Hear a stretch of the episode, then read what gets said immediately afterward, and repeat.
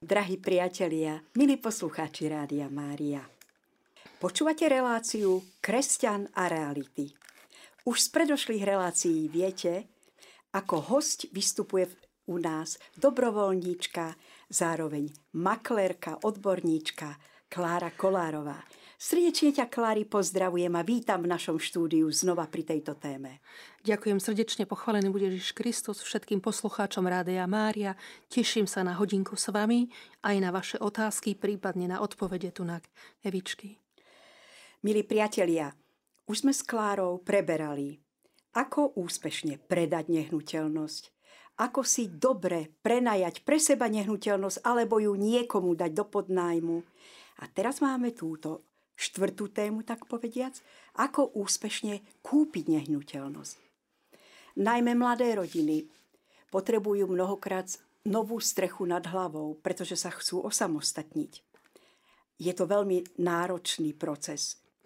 A aby ste si mohli porovnať svoje skúsenosti a to, čo naozaj vás bude čakať, ak práve rozmýšľate nad kúpou bytu alebo domu, tak určite pozorne počúvajte, lebo naša hostka, dobrovoľnička a realitná maklérka Klára je skutočne vynikajúcou odborníčkou a krok za krokom vás prevedie touto húštinou krokov, ktoré vedú k úspešnej kúpe.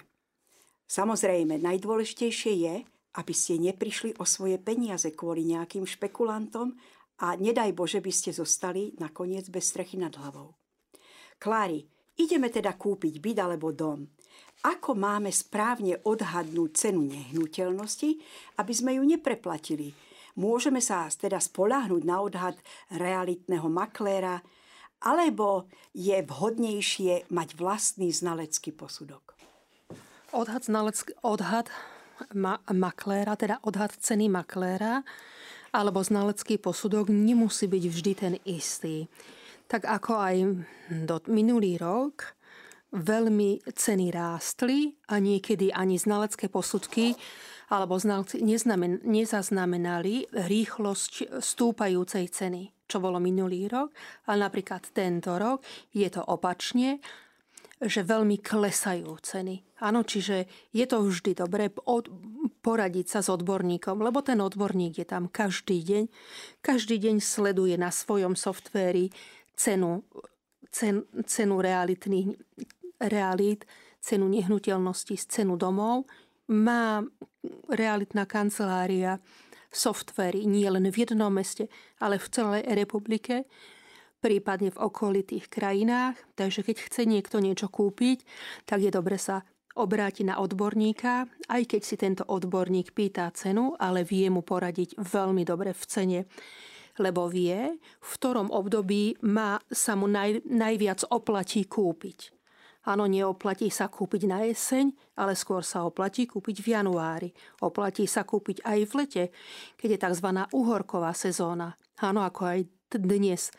Dnes napríklad cez tieto dva mesiace išli nehnuteľnosti až o 5% dolu. Áno, a to vieme my, odborníci, pretože a to sme je v každý deň ozaj slušný balík peňazí. Na to, že nehnuteľnosti tu stoja okolo 150-200 tisíc pre rodinku, tak je to veľmi veľa, áno. Klári, a ktorá forma kontaktu s tým maklérom je pre kupujúceho výhodnejšia? Exkluzívna forma a zároveň prosím ťa aj vysvetli našim poslucháčom, čo to znamená exkluzívna forma alebo nevýhradná forma spolupráce. Keď spolupracuje s realitným maklérom, to znamená, že sa má o so všetkým obrátiť na ňo, na jeho skúsenosti, na jeho odbornosť a vlastne sám si nehľadá svoju nehnuteľnosť alebo nepredáva. Hej, môžeme to dať aj aj. A sú to väčšinou ľudia, ktorí povedzme nie sú z Bratislavy alebo nie sú z toho mesta, v ktorom kupujú tú nehnuteľnosť, nerozumejú, nevedia, kde sú, tak je dobre, keď je to exkluzívne, lebo ten klient, alebo teda ja ako makler, keď viem, že mám za to zaplatené, tak sa snažím nájsť všetko, čo, čo je na trhu. Samozrejme všetko do 100% vedieť o tej nehnuteľnosti, či ten bytový dom je opravený, čo je tam opravené, zavolám si na bytové družstvo, či tam náhodou nie sú zvieratka v bytových domoch a tak ďalej. Čiže tie detaily ja vlastne tým, že mám exkluzivitu, viem tomu klientovi pomôcť a zistiť. Pokiaľ nemám exkluzivitu, tak čo poviem, no keď náhodou máš, tak keď mám niečo v ponuke, tak tomu ponúknem. Ale je to seriózne, ak niečo chcem, tak aby som aj za to zaplatil. A to je tá exkluzivita. Aj pri predaji, aj pri kúpe. Tam je väčšia šanca, že ten človek dostane presne to, čo hľadá. Nie len čo hľadá, ale vlastne aj garancia tej kvality. Je tam od tej kancelárie. To je tiež veľmi dôležitý aspekt. Klary, a musí mať predajca všetky technické a právne parametre o tej nehnuteľnosti zdokumentované aj písomne? Väčšinou to máme písomne, áno, pretože sme predtým nadobudli nehnuteľnosť aj keď sme ju nedobudli, povedzme, kúpnou cenou, ale mohli sme ho, teda kúpnou zmluvou, dedictvom alebo darovacieho zmluvou, tak vždy každý byt sa by kupoval, povedzme, od bytového družstva. A byt, bytové družstvo dala takú dôslednú správu o každom jednom byte, o celom bytovom dome. A ak by som náhodou niečo nevedela, tak viem, že si to viem vypýtať, buď u nich na bytových družstvách. Každé bytové družstvo musí, musí mať tu, v úschove tieto údaje, alebo keď nemám napríklad kúpnu zmluvu a povedzme bytové družstvo, je to nejaká novostavba a ten, tam, tak viem si to vlastne vypýtať z katastra. Áno, čiže každú ten popis tej nehnuteľnosti je vlastne v tých zmluvách. Áno, a teda popis a druhé si čo chcú. A aké rizika potom nesie so sebou prvý kontakt s majiteľom? Tá prvá obhliadka nehnuteľnosti pre. Skrátka vôbec sa navzájom nepoznajú. Je dôležité potom, aby tam s, ne, s ním šiel najskôr ten makler, ktorého si vybral, alebo je prípustné, aby aj sám kupujúci si to najskôr obhliadol. Niekedy dokonca chodievame iba my makleri sami, aby sme skontrolovali tú nehnuteľnosť, lebo keď už klient nám zaplatí, tak nám zaplatí za to, aby vlastne už sme mu priniesli ten tovar, ktorý sa jemu páči. Čiže keď máme my takýchto klientov, tak väčšinou chodievame my prví, zoberieme videozáznam pre toho klienta, pozrieme sa na všetky dvo, na všetky dôsledné body, ktoré si on zadal, povedzme pri byte, či je to novostába, či je to prvé poschodie, posledné poschodie, či je to zateplené, či je ozaj vymenené jadro. Hej, niektorí nám predávajú jadra, že sú vymenené jadra, vôbec nie sú vymenené jadra na panelákoch. Áno, či je tam certifikát na elektriku, či je tá revízná správa, áno, čiže všetko tieto, všetky tieto dokumenty my skontrolujeme až potom to pošleme klientovi. Čiže s klientom potom ideme my druhýkrát na obliadku. A samozrejme, že je to vtedy, keď je dosť nehnuteľnosti. Keď je menej nehnuteľnosti, tak zistíme najskôr všetky informácie, nazbier, zozbierame či už od majiteľa, od správcovských spoločností, čiže od bytového družstva, a takto prídeme s klientom už na obliadku. Nikdy nechodí klient sám na obliadku, preto si nás vybral, aby sme šli s ním a zároveň mu aj porozprávali o okolí toho bytového domu, hej, kde je škola, kde je zástavka a tak ďalej. Myslím si osobne, hoci som ešte nikdy nič nepredávala, nekupovala v takejto veľkej, takomto veľkom objeme, že môže tam byť na toho kupujúceho dosť veľký tlak, či už zo strany predávajúceho, alebo niekedy, keď to nie je celkom seriózny maklér, aj zo strany makléra alebo banky, ktorá ten úver e, ako hypotéku poskytuje. Ako sa má psychicky na to pripraviť kupujúci, aby odolal prípadnému neúmernému tlaku, keď ho niektorá z týchto stránok veľmi pobáda, ba až núti, aby podpísal rezervačnú zmluvu po obhliadke. Rezervačná zmluva sa uzatvára v prospech jednej aj druhej strany. A znovu som tu opäť ja, ktorá vlastne vysvetlí tomu kupujúcemu, čo obsahuje rezervačná zmluva, aké sú tam riziká pre ňo a aké riziká sú aj pre predávajúceho. Áno, čiže všet, na všetko ja upozorním predtým toho klienta, vysvetlím mu obsah tej rezervačnej zmluvy a pre klienta je veľmi dôležité, aby tá rezervačná zmluva bola podpísaná, lebo ona mu garantuje, že ten klient to ďalej nepredáva. a predávajúci klient zasa je rád, že má už kupcu a vlastne má zálohu a nemusí hľadať ďalšieho. Čiže je to, je to férové si podpísať rezervačnú zmluvu, ale rezervačná zmluva je potom dôležitá ešte na to, že na aké dlhé obdobie sa to uzatvára. Pokiaľ mám hotovosť, tak nám tam stačí mesiac, pokiaľ nepotrebujem už ďalšie iné informácie ohľadne tej nehnuteľnosti, alebo sú tam není nejaké výmazy alebo niečo, že keď je tam záložné právo, tak ten predávajúci, keď tam má záložné právo v banke, tak tam napríklad treba vyčíslenie tej čiastky, ktorá sa má splatiť, ale pokiaľ je čistý list vlastníctva, tak niekedy nám stačí úplne ten mesiac. Hej, lebo, lebo vkladám peniaze do notárskej úschovy a, a vlastne dávam, dávam kúpne zmluvy na, na katastar. A pokiaľ tam je hypotéka a hypotékou to aj kupujem, tak treba to nastaviť aj na dva mesiace, pretože niektoré banky, už im to trošku dlhšie trvá, aby to schvalovali. Je, je to trošku dlhšie, je to, je, to, je to dobré, ale aj keď sa nám stane náhodou, že to máme na dva mesiace a už máme pred podpisov buď kúpny zmluv alebo záložný zmluv v bankách, tak vždy sa dá spraviť dodatok. Áno, čiže niekdy nie je, nie je to dané, že striktne, že odtiaľ, potiaľ, ale vlastne dá sa to predlžiť. A dosť často sa to predlžuje, čiže nie je to problém. Aká výška býva zvyčajne, percentuálne pri tejto rezervačnej zmluve? Čo je bežné? A čo nás má varovať, keď až príliš vyskočí zo strany kupujúceho napríklad výška tej rezervačnej zmluvy? Výška, rezervač, výš, výška rezervačného poplatku, poplatku závisí aj od toho, od dohody. Áno, väčšinou to je, niekedy je to aj výška výška maklérovej odmeny. Niekedy je to dohodnutá suma, že áno, keď mi ten klient odíde a chce si to rezervovať povedzme na 3 mesiace. Áno, čím to kratšie, tým je to nižšie. Áno, ale čím je to dlhšie, tak tým klient povie, no dobre, 3 mesiace ja nebudem predávať nehnuteľnosť, ale ty keď mi odstúpiš od kúpnej zmluvy, tak vlastne ten rezervačný poplatok mm, si, sa rozdelí medzi predávajúceho a a kanceláriu. Áno, čiže je to, je to vlastne uh, ušlý zisk za tie tri mesiace.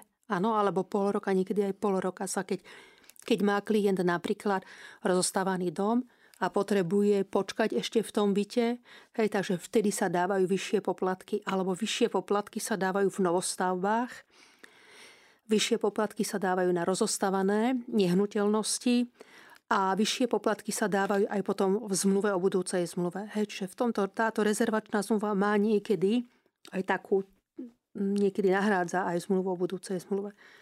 Čiže vtedy sa dávajú. Áno?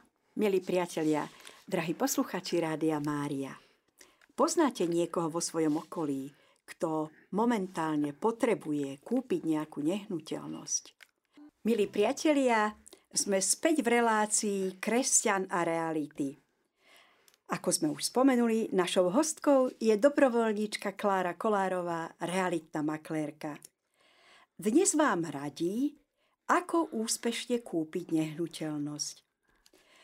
Už sme hovorili o tých prvých krokoch a aké je dôležité dohodnúť si s realitným maklérom alebo s realitnou kanceláriou najradšej exkluzívnu formu spolupráce, lebo tá zaručuje kupujúcemu, že dostane skutočne to najlepšie, čo jestvuje práve na trhu.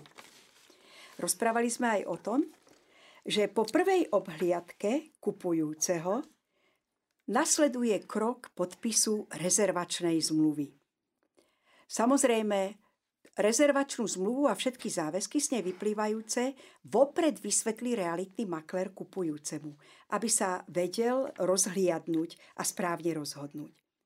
Klari, ale myslím si, že nekončí to tou rezervačnou zmluvou. Práve naopak. Ešte treba veľmi veľa ďalších podkladov a dokladov preskúšať, odkontrolovať, pripraviť, vyžiadať si, aby potom skutočne naplno sa mohol rozbehnúť ten proces kúpy, ktorý sa ukončí podpisom kúpnej zmluvy, respektíve notárskej zápisnice.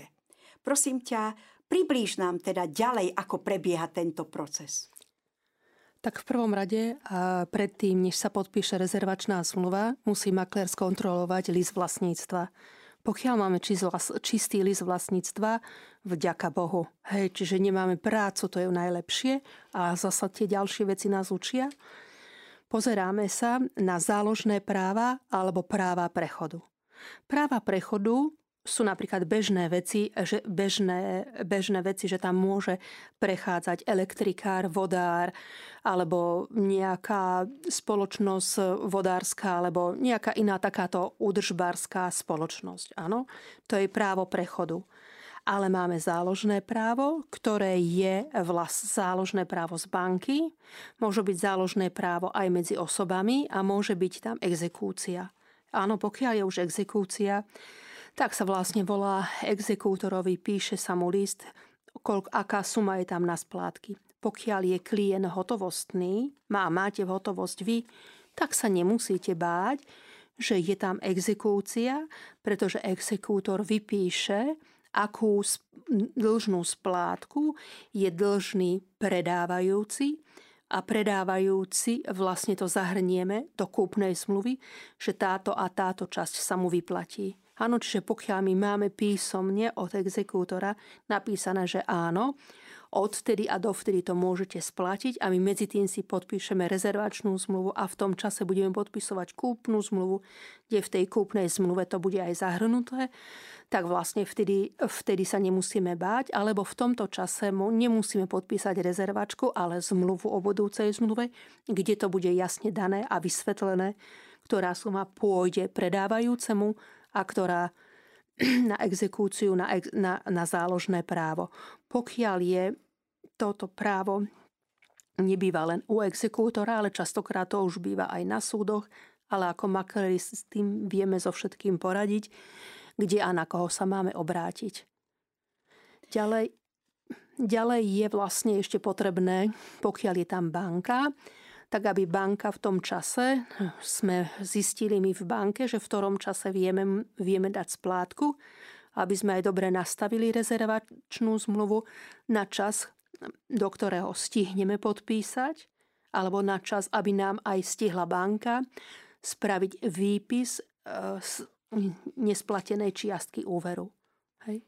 To sú všetko náročné postupy. Myslím si, že zvlášť tie ťarchy, to sú také skryté míny, nášlapné míny. To sú.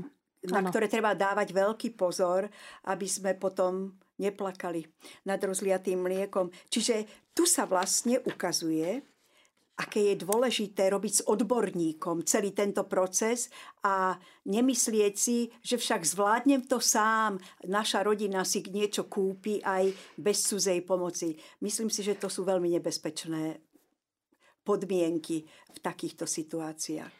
Dokonca na začiatku 90. rokov, keď bola bytová mafia, tak v niektorých drahších častiach Bratislavy si dávali na tie drahšie nehnuteľnosti kde už nemali úvery, e, malé hypotekárne úvery, aby tam malo záložné právo banka, aby im vlastne títo zlodeji, mafiáni nevedeli na katastri vlastne prepísať nehnuteľnosť. Bohužiaľ sa to stalo niekoľkokrát, tak potom oni si medzi sebou takto poradili. Chvala Bohu, že tieto časy sú za nami, aspoň dúfajme. A chcela by som sa teraz venovať viacej postupu tej banky, od ktorej potrebujeme hypotéku. Je dôležité mať aj písomný prísľub poskytnutia hypotéky od banky. Keď ideme už podpisovať rezervačnú zmluvu, nehovoríme samozrejme už o kúpnej zmluve, ale o rezervačnej zmluve.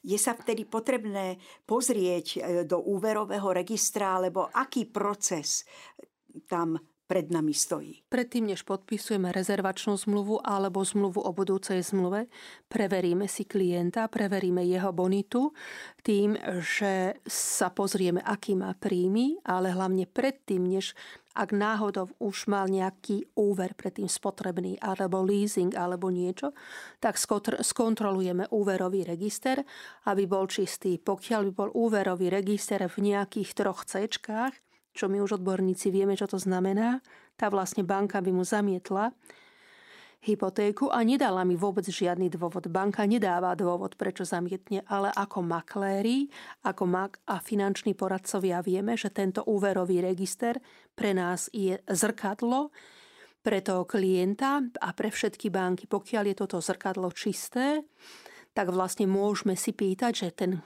ten klient predtým nič nemal. Ani, ani kartu kreditnú. Áno? že vtedy môžeme ísť bez toho úverového, ale my väčšinou vždy vyberáme ten úverový, ak náhodou by tam niečo bolo. A keď tam niečo je, tak odôvodníme, prečo to tam bolo, za akých dôvodov. A s takýmto dopisom už ideme do bank, že prepačte banka, ale toto a toto sa stalo, bola tam PNK, nemohli sme, alebo čokoľvek sa mohlo stať, tak len odôvodníme, prečo tam vlastne ten klient jednu alebo dve splátky bol vo meškaní alebo vôbec nezaplatil. Ale keď sú tam už potom čierne body, tak to musíme hľadať už takú banku, to už my vieme ktorú, aby to zobrala. Lebo nie každá banka zoberie klienta, ktorý tam mal viac tých C, viac tých čiernych bodov pre tú banku. Klári, už sme o tom hovorili aj v minulých reláciách. Prosím, približ ale znova našim poslucháčom, prečo je vlastne potrebná zmluva o budúcej kúpnej zmluve. Čo obsahuje? Zmluva o budúcej zmluve e, obsahuje vlastne to isté, takmer to isté ako, rez, ako rezervačná zmluva, teda obsahom, alebo teda, jak by som to povedala ja si rezervujem zmluva o budúcej zmluve tú nehnuteľnosť, ale táto zmluva o budúcej zmluve mi hĺbšie hovorí o tom, čo kupujem. Aj vlastne je tam, je tam napísaná kúpna, kúpna zmluva, a je napísané, dokedy ja mám rezervované a za akých podmienok môžem odstúpiť, nemôžem a tak ďalej. Hej, čiže všetky podmienky. Zmluva o budúcej zmluve sa, píš, sa podpisuje vtedy, keď je to rozostávaný dom, keď je to aj drahší rodinný dom, lebo už je tam obsah tej kúpnej zmluve a v rezervačnej zmluve ja hovorím iba to, že budem podpisovať kúpnu zmluvu, ale nie je tam znenie tej kúpnej zmluvy. A táto zmluva o budúcej zmluve má už v sebe aj znenie kúpnej zmluvy, preto je to aj niekedy lepšie a niektorí advokáti ani nedoporučujú povedzme niektorým klientom uzatvárať rezervačku a len, len zmluvu o budúcej zmluve. Čiže je to tam hĺbšie dané a je tam hlavne znenie tej kúpnej zmluvy. Ja viem, čo budem o týždeň, o dva alebo o mesiac podpisovať. Nuž, a čo teda obsahuje to najdôležitejšie táto kúpna zmluva o budúcej kúpnej zmluve. Táto zmluvička obsahuje vlast, opi, opis. Technické parametre predpokladám, ale okrem toho, okrem tých technických parametrov, čo tam ešte musí nevyhnutne byť? Musí tam byť nevyhnutne čas, dokedy vlastne ja musím podpísať kúpnu zmluvu. To je pre, dôležité pre jednu aj pre druhú stranu. Pokiaľ to predávam len tak, že e, mám sa kde odsťahovať, alebo je ten byt navyše, alebo som ho zdedil, alebo tak, tak je to jedno. Ale pokiaľ, pokiaľ predávam tú nehnuteľnosť preto, že mám vo výstavbi nejaký rodinný dom, alebo, alebo nejaký bytový dom, nejaký developerský projekt, tak viem, že napríklad budem to mať, e, že budem uzatvárať kupnú zmluvu až o pol roka, áno. Ale napríklad tá zmluva o budúcej zmluve ma môže hovoriť aj to, že v prípade, že by nebola spravená, ne, nebola dokončená táto nehnuteľnosť, kde sa mám nasťahovať, že si ju môžem predlžiť za akých podmienok či ja tam mám, znížim tú cenu, že či nejakú zľavu za to dám nejaký, nejaký bónus k tomu. Hej, čiže toto všetko vlastne tá zmluva obsahuje. A väčšinou sa to tak dáva, že pokiaľ je tá zmluva uzatvorená povedzme na rok a po tomto roku nie je niečo dokončené tak v, a sa to predlžuje, tak sa potom málinko aj zníži cena, ale, ale nemusí. To je, všetko je to len na vec dohody medzi klientami, medzi predávajúcim a kupujúcim. Milí priatelia, milí posluchači Rádia Mária, predpokladám, keď nás počúvate, že vás téma zaujíma a že by ste radi si v nej urobili prehľad, respektíve by ste radi niekomu vo svojom okolí pomohli. Využite ešte posledné minúty tejto relácie, že tu v štúdiu máme prítomnú odborníčku na reality, realitnú maklérku Kláru Kolárovú, ktorá je zároveň našou dobrovoľníčkou. Zatelefonujte nám na linku 02 32 11 72 70 a veľmi radí vám Klára poradí. Ak máte radšej kontakt písomný, tak SMS brána 0901 909 919 je k dispozícii taktiež a v režii nám pomáha a kontroluje či už telefón alebo SMS bránu. Matúš, Matúš, ďakujeme ti a vám, milí priatelia, ešte raz pripomíname, tešíme sa na váš telefonát. Určite sa ozvite. A budeme teraz pokračovať v téme. Väčšinou kupujúci potrebujú akú takú hypotéku, akú, akú takú úverovú zmluvu s bankou. A teraz tu môže nastať dilema. To je v podstate jeden termín cez druhý termín. Samozrejme, realitný makler si to vie upratať a vie postupnosť tých krokov. Ale vo všeobecnosti je teda potrebné podpísať úverovú zmluvu s bankou na hypotéku ešte pred podpisom kúpnej zmluvy? Bohužiaľ nikdy. Pretože nikdy, nikdy úverovú zmluvu možno aj áno, ale nie záložnú zmluvu. Hej? Čiže ja keď podpíšem úverovú zmluvu, tak ja mám len prislúbený úver ale ja ako majiteľ nehnuteľnosti, ktorý to predávam, nemôžem mať podpísanú v banke záložnú zmluvu, pretože kupná zmluva sa mi odkazuje na to, aký je postup. A keď ja nemám podpísanú kupnú zmluvu a pani riaditeľka z banky zobere záložné zmluvy, tá vlastne môžem prísť takýmto spôsobom obyt. Už sa mne sa to toto stalo, že klienti s tým súhlasili, aby to banka zaniesla tak som si potom s klientami sadla, vysvetlila som im vec, vysvetlila som im to dopodrobná, lebo aj ich maklérka, aj riaditeľka banky vravela, že nič sa nedieje, nič sa nedieje, kľudne tam môžeme dať záložné zmluvy. A ja som vravela, nemáme podpísané kúpne zmluvy. Klienta nič nechráni a vlastne vy môžete zajtra načerpať úver a oni ručia svojou nehnuteľnosťou a budú splácať váš úver. A vy si ten úver môžete úplne niekde na niečo iné použiť. Tak som im to vysvetlila, tak vlastne som si potom záložné zmluvy zobrala ja ku sebe do kancelárie, až potom sme, lebo tá maklérka aj teda tá banka veľmi, veľmi tlačili na týchto klientov, ponáhľali sa, asi čakali na korunky, ale to nie je fér voči tým klientom nevysvetliť im tento problém a dostať ich do takýchto problémov. Áno, áno, bohužiaľ stáva sa to aj teraz a neuvedomujú si to niekedy klienti, ani tí riaditeľi, alebo vidia, že proste poďme to rýchlo spraviť, nech sú peniaze, nech je splnený plán. Ale nie je to vždy tak dobre. Má to byť vždy vysvetlené, podané a dané, dané v tých, v tých časoch že najskôr podpísaná kúpná zmluva, my podpisujeme v jeden deň všetko naraz. Kúpnú zmluvu, potom rezervačnú zmluvu v banke, ten deň klient podpisuje aj úverovú zmluvu a zoberieme kúpne zmluvy a záložné zmluvy na kataster a v jeden deň všetko vložíme ako kancelária. Najskôr sa dávajú záložné zmluvy a potom kúpne zmluvy. Hej, čiže ten postup je dôležitý, ale je ešte jeden spôsob, akým vlastne môžeme spraviť prevod vlastnických práv. Je to vždy, buď, môže to byť taká drahšia nehnuteľnosť, alebo aj ako sa vy rozhodnete, je to notárskou zápisnicou.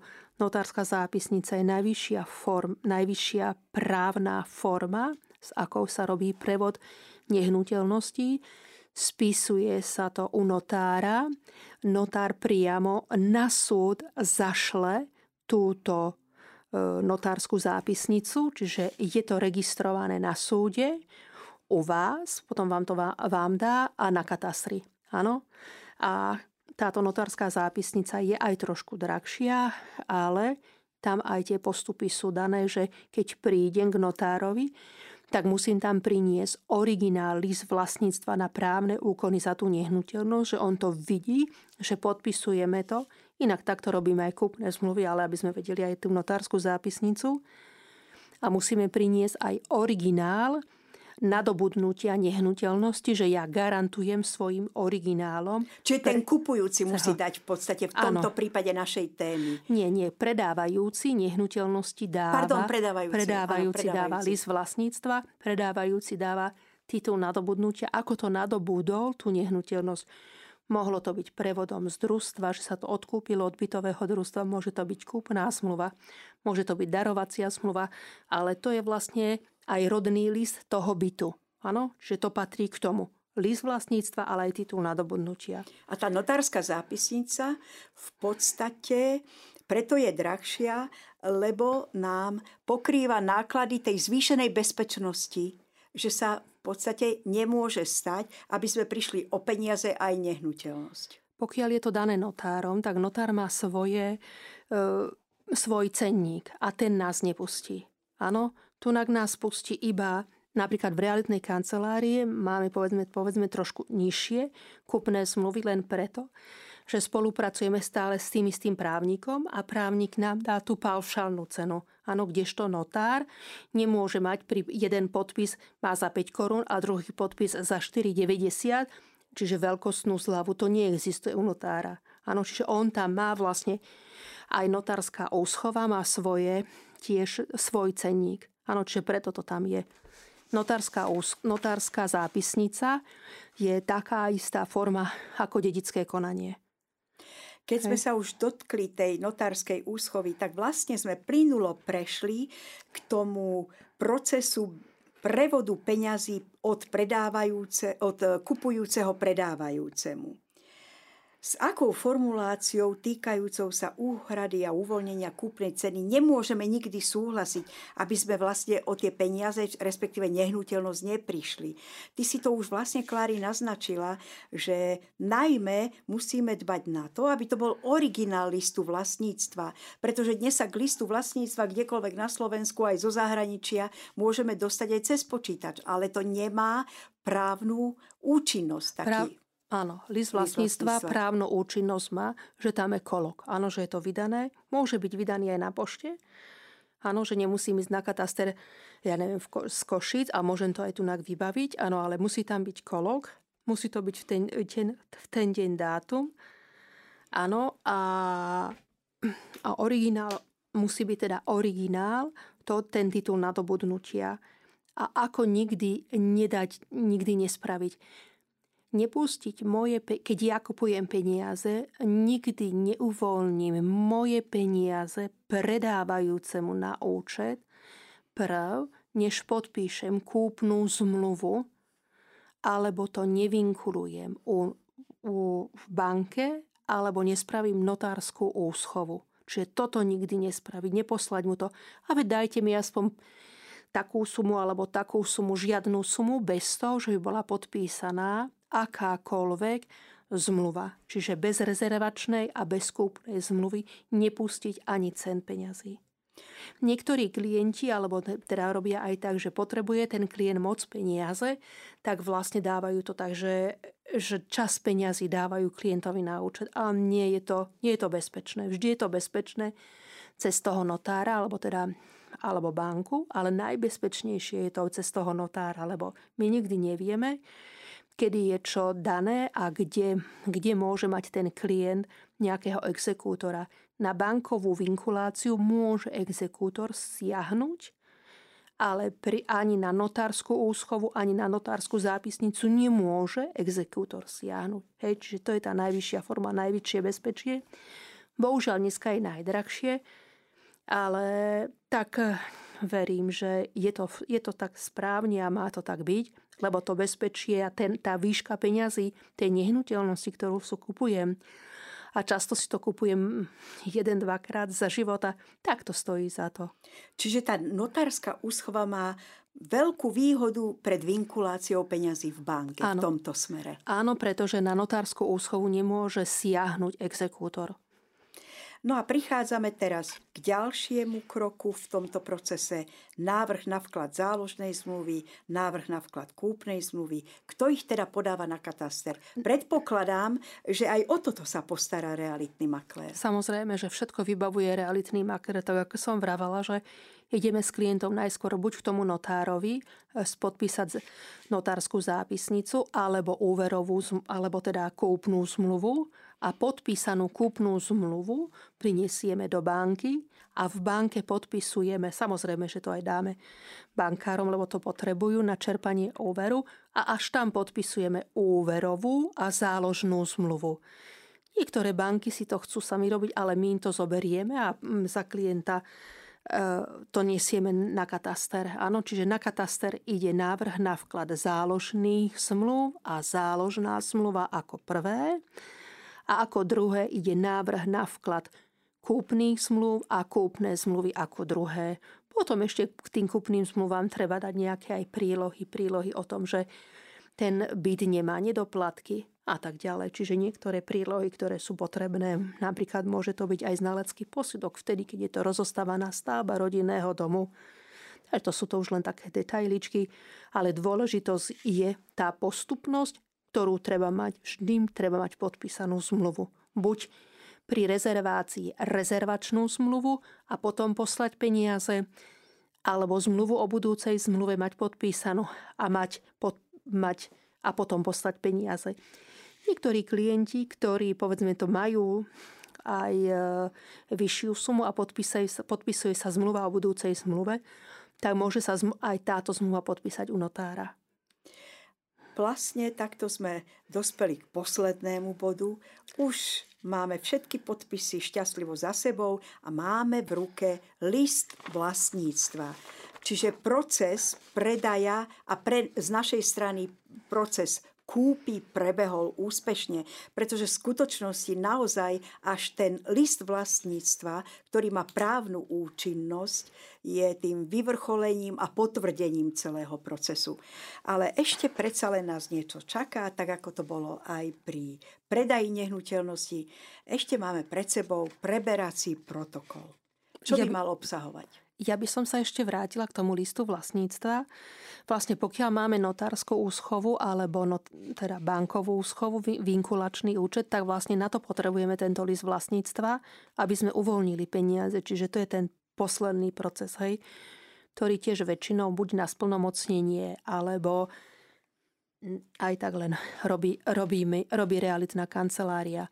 Napríklad, keď sa robí kúpna zmluva a nedá sa zrýchlený vklad, tak to máme o, mes, o mesiac, vlastne máme rozhodnutie. Keď je také úhorkové obdobie, ako je teraz, tak to čakajte 6 týždňov. Hej, kataster vám to skôr nespraví, bohužiaľ.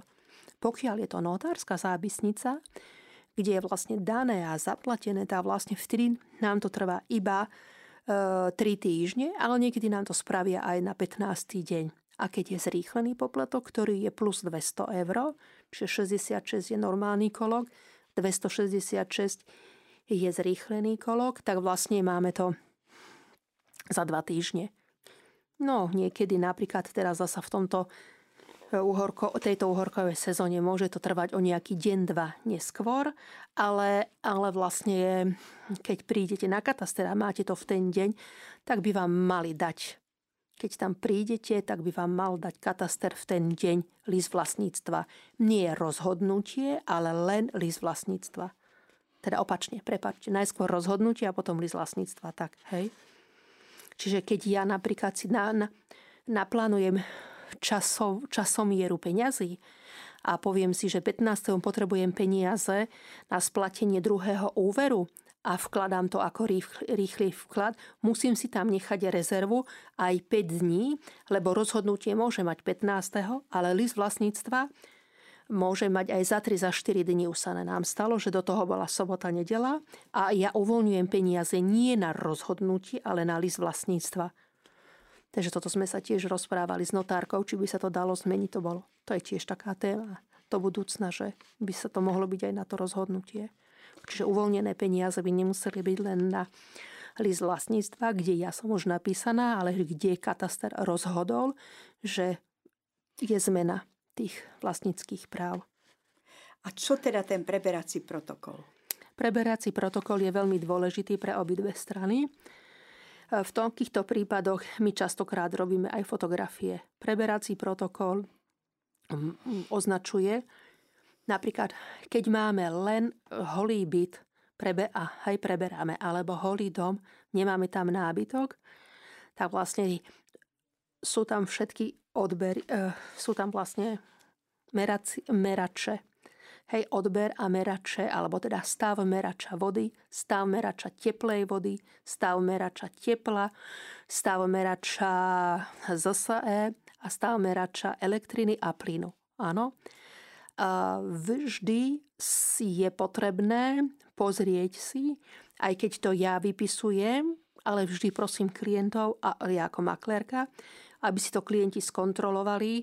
Ešte lepšie, je, keď si to aj klienti odfotia a majú dokumentáciu a častokrát im to aj my fotíme a prikladáme to k protokolu. Pretože to vyúčtovanie napríklad cez e, bytové družstvo alebo nejaký ten zbor vlastníkov vlastne môže byť až od nejakého pol roka, tri štvrte roka, dokonca o rok, tak aby ano. sa to potom spätne dalo doúčtovať. Áno, vždy bytové družstvo vám dá nejaké tlačivo. Najskôr máme my svoje tlačiva, ktoré stávame medzi klientom a ako tretie vypisujem tlačivo aj pre, aj pre bytové družstvo. Bytové družstvo si prosí iba teplo, teplú vodu a studenú vodu. Plinári si prosia svoju zmenu, zmenový lístok. Áno, ale teda, že na preberacom protokoly sú stavy, ale už potom sú jednotlivé e, jednotlivé tie bytové družstvo a plinári zvlášť žiadosti. Áno, čiže preberací protokol si prosí bytové družstvo, kde je vlastne každý jeden radiátor čísla, áno, čiže tam máme kolónky, asi 4 alebo 5 kolóniek je tam na, na, na radiátory a na teplo. Je tam potom teplá voda, studená voda a niektorí majú aj merače na tepla, tak potom len celkový stav tepla.